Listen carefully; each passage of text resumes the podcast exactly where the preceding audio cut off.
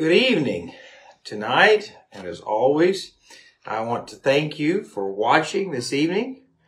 And I would like to introduce you to the one and the only Andrea Jordan Gray. Andrea is our second child. She is eight years old and she got her new pair of glasses today. She has a problem with losing them and breaking them. But she really wanted to be on here tonight, and I thought that'd be just great. Um, she's old enough where she can sit quietly. She looks at herself weirdly when she's on the camera, though. um, but she wants to be internet famous, and so we'll see what we can do. And uh, but uh, tonight, as we are continuing our study through, uh, oh, Miss Debbie said she loved her glasses. Thank you. and uh, uh, we are looking at what has happened in Solomon's life. We looked at how it seemed. Miss Bonnie says that's Thea's grandma. Says beautiful girl. Oh. You know Thea. Anyway, oh, my grandma's talking too. We're never going to get through our devotion, are we? okay. And so Solomon had um, been born into a life of privilege, and we looked at how he had been uh, appointed to be king.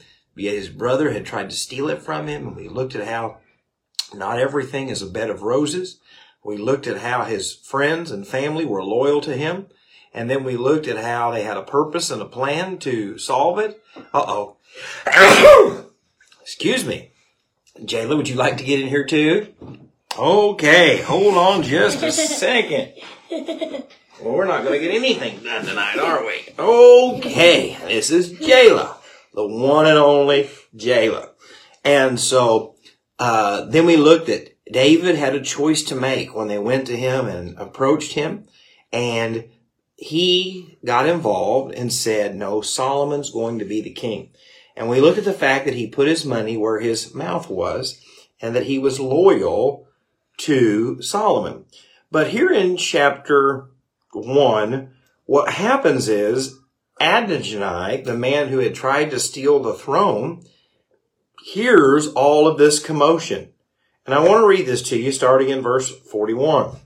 It says, Adonijah and all the invited guests who were with him heard the noise as they finished eating.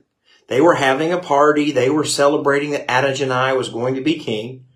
And then they heard all this commotion from town. And so they begin to ask, what is going on? And tell us the news. And Jonathan, a, a friend says, unfortunately not. Our Lord the King has made Solomon his king.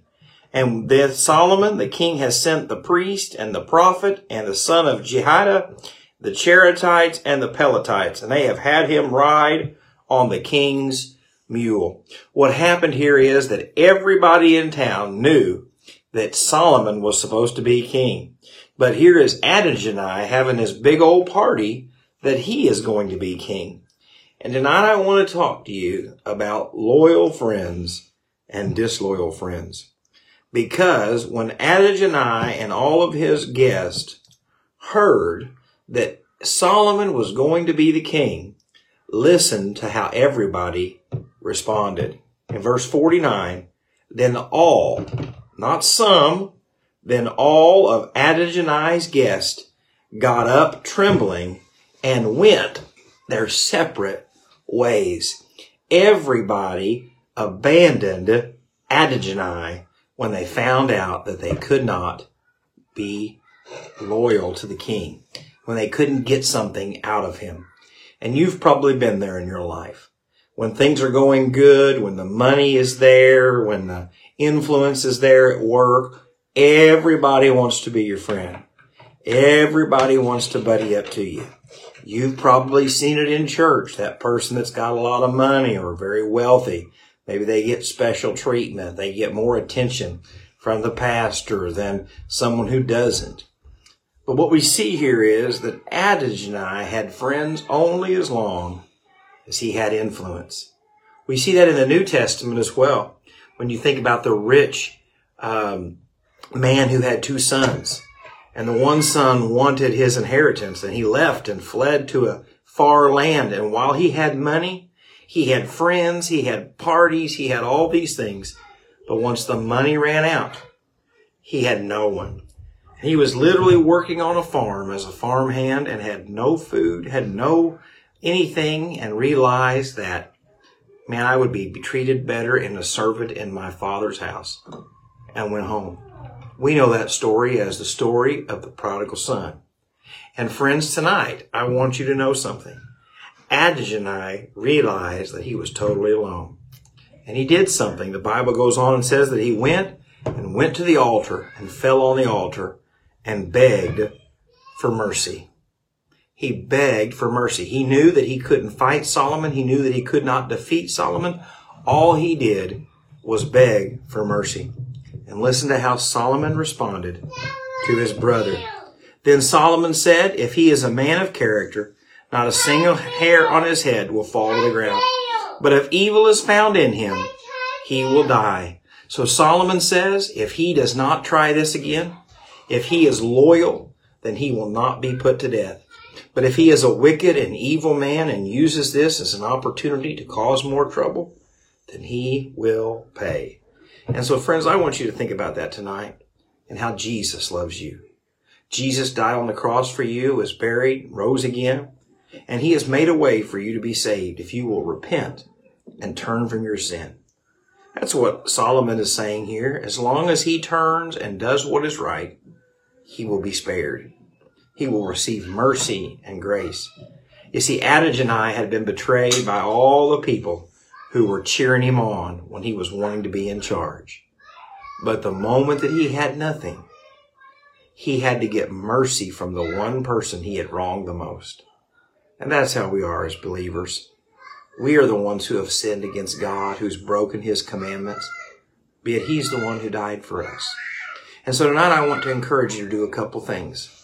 One, don't put all your faith in people because people will let you down.